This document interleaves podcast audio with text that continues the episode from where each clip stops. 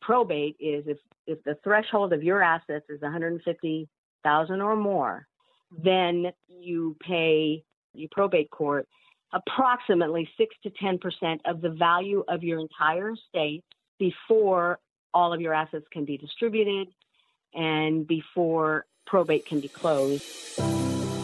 Talking with people about how to have a great retirement. This is the Rock Your Retirement Show. We don't talk about money, but we talk about almost everything else you need to rock your retirement. Now, here's your host, Kathy Klein. Welcome to the Rock Your Retirement Show. I'm so glad that you chose to listen today. I have Karen Schumacher on the phone with me, and she has been an attorney since 2001. And you're asking, well, why are we talking to an attorney? Because we don't talk about money on this show. And that's true. We tend not to.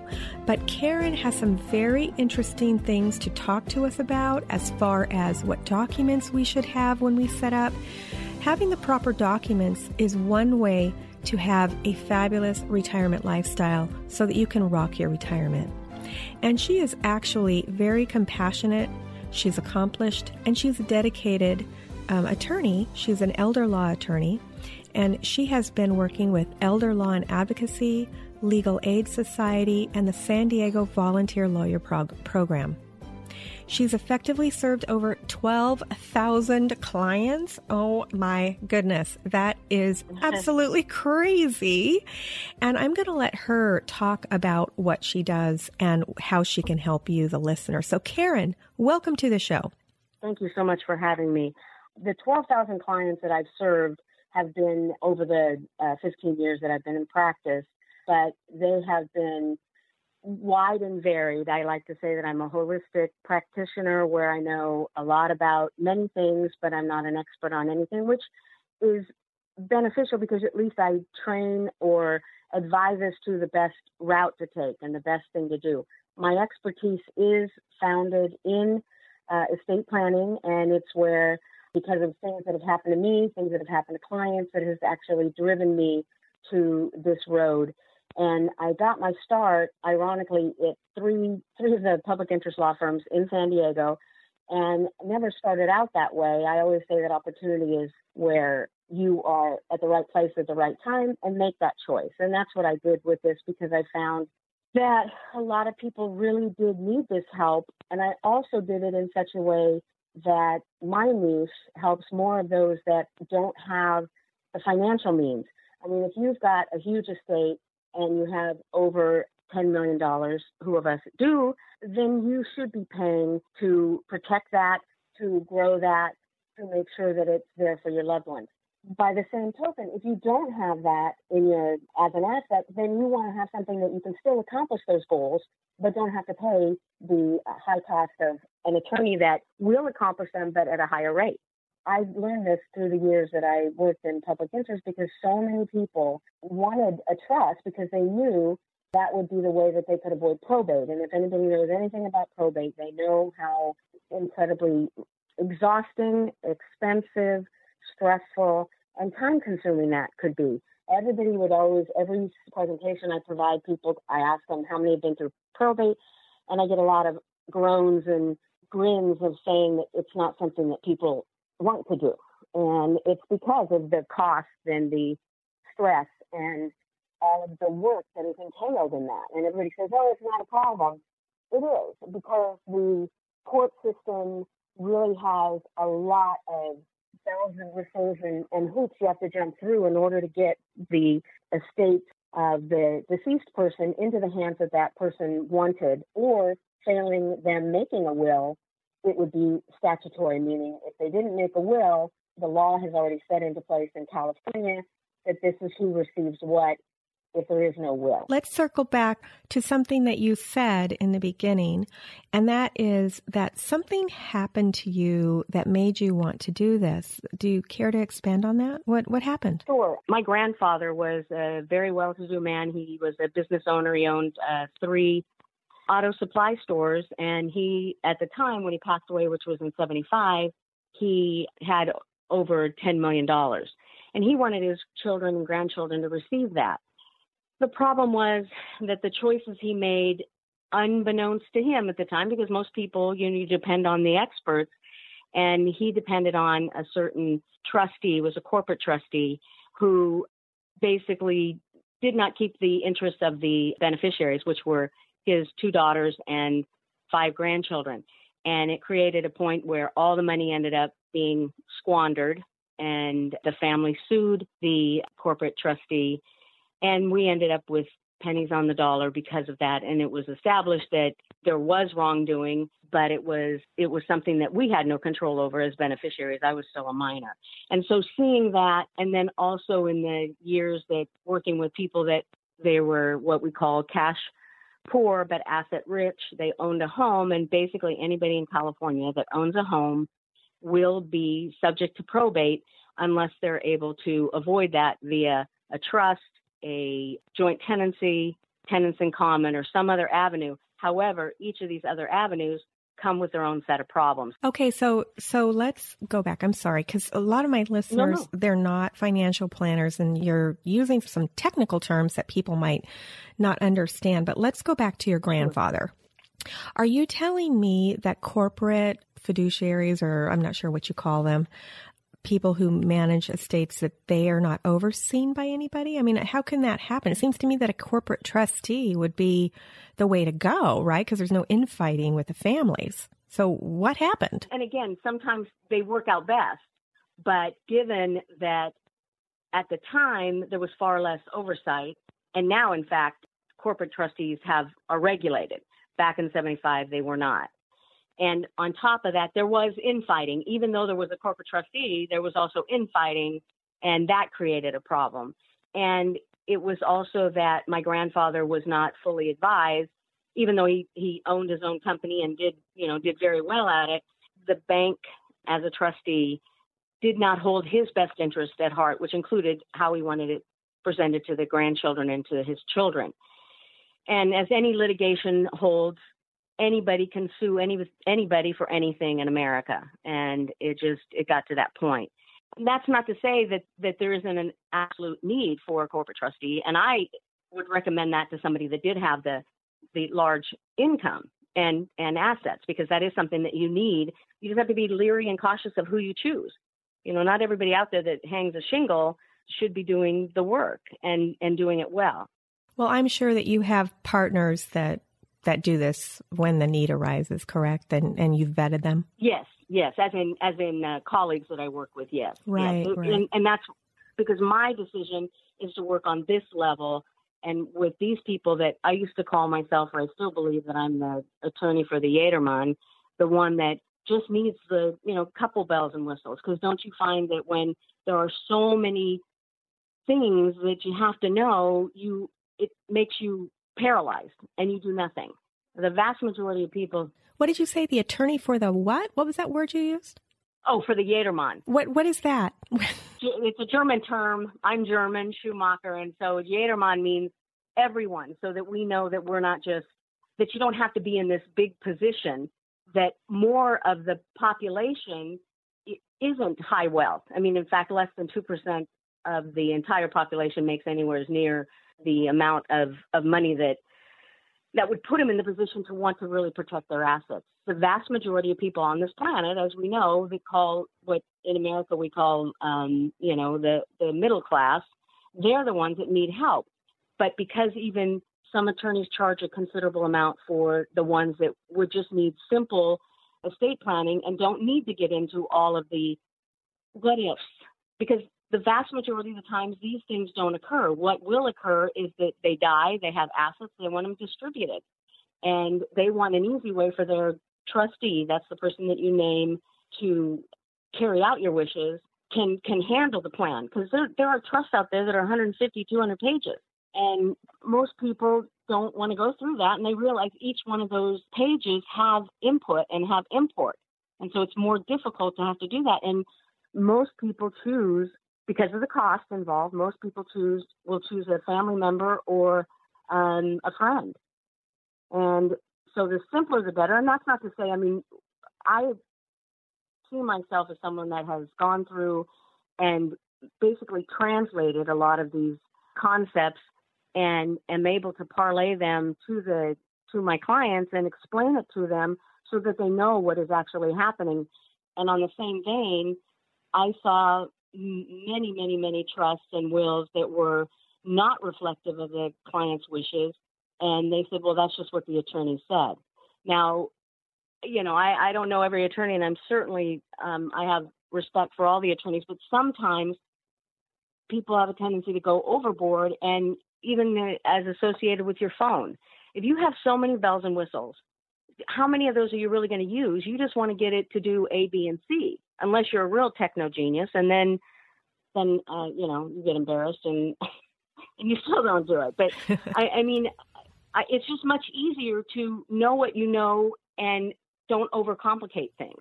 So you're really kind of you're really kind of like the attorney with a heart that deals with regular everyday people not the ultra right. high end wealthy people. Exactly. I, and also one the other benefit of the other documents that we were um, going to get into is that it's not just financial assistance. This also helps with um, one's wishes, one's choices in life, one's end of life choices. All of these things are vital on top of and in concert with with the, their wealth. And everybody does have a wealth if they own a home in California, or even if they don't, they have bank accounts or any other kind of wealth and they want it delivered and uh, distributed to their loved ones, then that is an asset.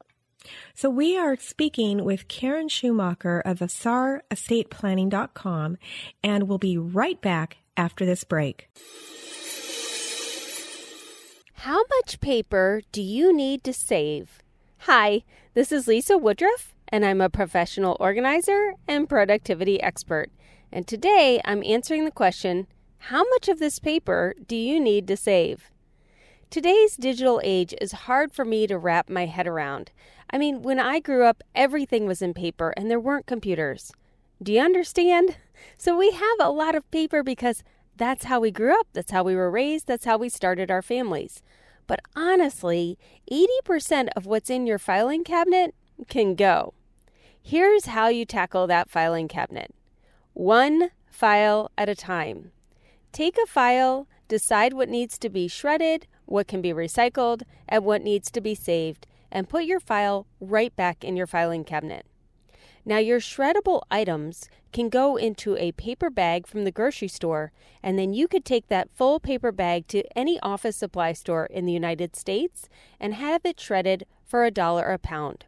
So you're looking at about 10 to $15 for a full paper bag way better than shredding each piece of paper yourself. So you can do this one file at a time. Check out the Organize 365 podcast for more on how to get organized as you rock your retirement.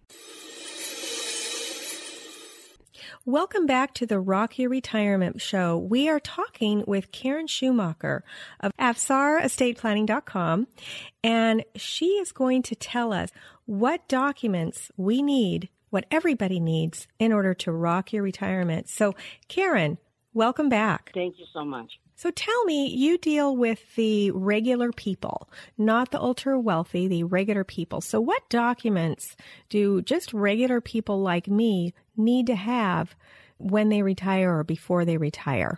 The best time to have any of one of these documents that I'm going to go into is anytime. If you've done any of the documents before, retirement it is a good time to re-evaluate because things change. Nothing is nothing remains the same. So that's one of the times that I tell my clients if you've done an estate plan 10, 15 years ago and now you're ready to retire, now would be a good time to reevaluate some of the people that you've chosen to be your uh, trustee or executor, people that you've chosen to be your beneficiaries. If you've gotten divorced in the meantime, if you've gotten remarried, any one of these things that could occur before retirement are issues that you want to look at. The five main documents that I work with that really are the standard for my estate plan is it's an advanced healthcare directive. There is a, a power of attorney, and that is either springing or immediate, and I'll go over that in a minute. The release, the HIPAA release, and either a trust and a pour over will or merely a will. And and then if there's a married couple, then there's always two wills But if there's a trust, there's one joint trust. So you will, and after you go through my program or the uh, binder and the documents that I offer is for a married couple, it's approximately 20 different documents. And those are um, periphery documents that are necessary to make the entire plan work. And one of them would be if you own a home, then we retitle in the name of the trust, which is one absolute necessity in order to make your your trust fully funded and then governed by or making that the lead document that controls all the other documents. Okay, so let's talk about some of these documents. What exactly is an advanced healthcare directive? An advanced healthcare directive is basically your end of life wishes. It is a five page document. It goes over how you would want to end your days should you become incapacitated. And that's why we were talking about before how vital it is that these documents be in place prior to the need because obviously once the need occurs and it hasn't been done, the the alternative is far more costly, stressful, and time consuming. And not having them in place, I had a client one time, it was very tragic. She was just trying to help her friend. So they were friends and the, the one the client was in dire need of an advanced healthcare directive and a power of attorney because she could no longer make these decisions for herself. I spoke with her alone because confidentiality is extremely vital and very important to me and to the client. And when I spoke to her, it was clear to me as a practitioner that she could not, she was not fully cognizant of everything going around.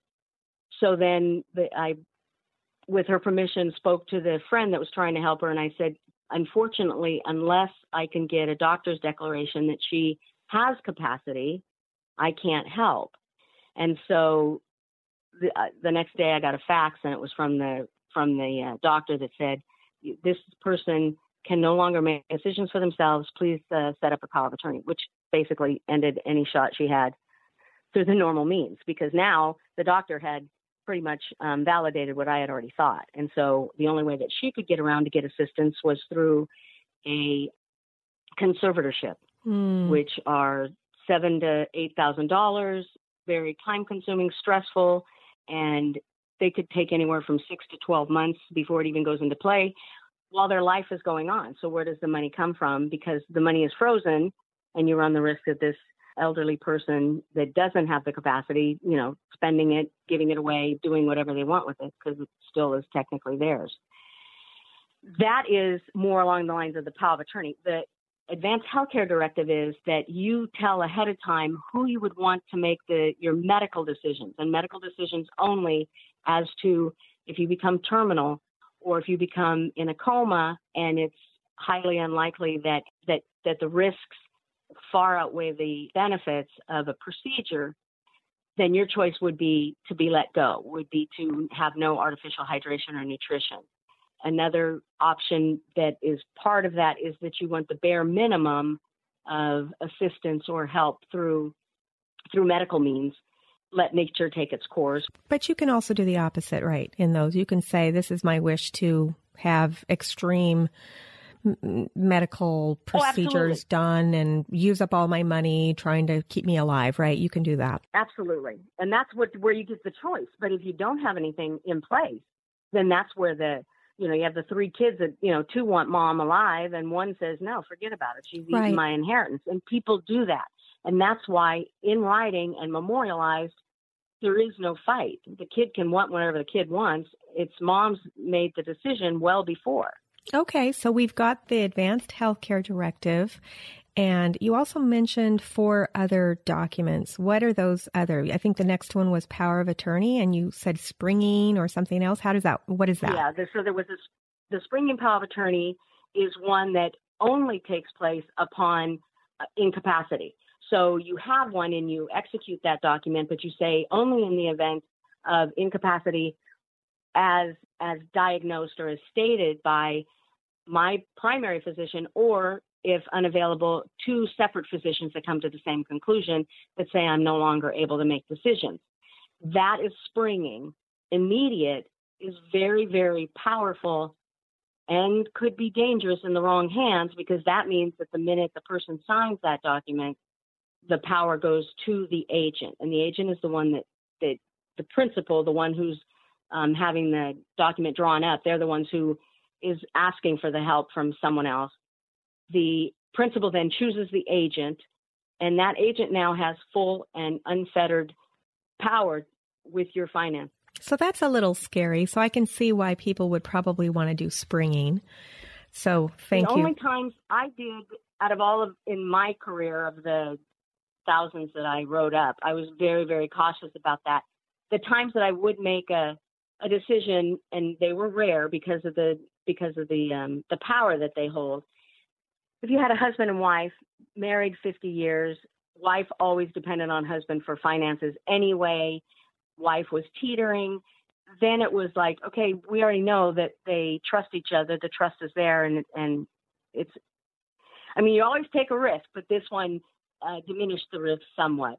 And also um, a mother child where you knew that the child had the parents' best wishes. And I've seen both in my career um, as a public interest attorney. I saw the worst of the worst and the best of the best in children and um, parents and money. Okay, well, thank you for explaining that springing. Now, you also mentioned something called HIPAA. Is that when my butt gets really big and it's a HIPAA? HIP? uh, how, what is that? The health Health Insurance uh, Portability and Privacy Act, and that was the one that was set up in 2000, 2003. Let me see if I stated that correctly. Health Insurance Portability and Accountability Act. I apologize. So it's HIPAA. This is what enables, um, because the doctors, uh, the, the legislation came about because there was way too much information. And as you well know, there's still way too much information out there but this is what Congress put through that states um, you cannot give out this information um, freely and without absolute authority and consent by the party, which is the principal, the one that's giving up the the, uh, the power. And that is necessary. You want to have a standalone there so that because um, you, you don't know um, how the person is progressing or uh, digressing unless you have a benchmark. And so you need to talk to that doctor. Well, if you don't even have the authority to talk to the doctor because you have not put the document into place, because now the doctor's never made a diagnosis, this HIPAA release will allow the doctor to have you ask them to um, diagnose or to check out what where they feel the status of the principal is at the time. Okay, well, that's good. I mean, and there are other reasons for HIPAA releases. For example, if you have an insurance agent and you want that person to be able to help you with a claim, they usually have to get one too. So that, exactly. um, thanks for explaining that. Now, you had talked about trusts and wills. So when would I want a trust and when would I want a will? There's a lot of different reasons, but bringing it down to the, to the most important is if you own a home in California and or assets above $150,000, then a trust will assist in avoiding probate.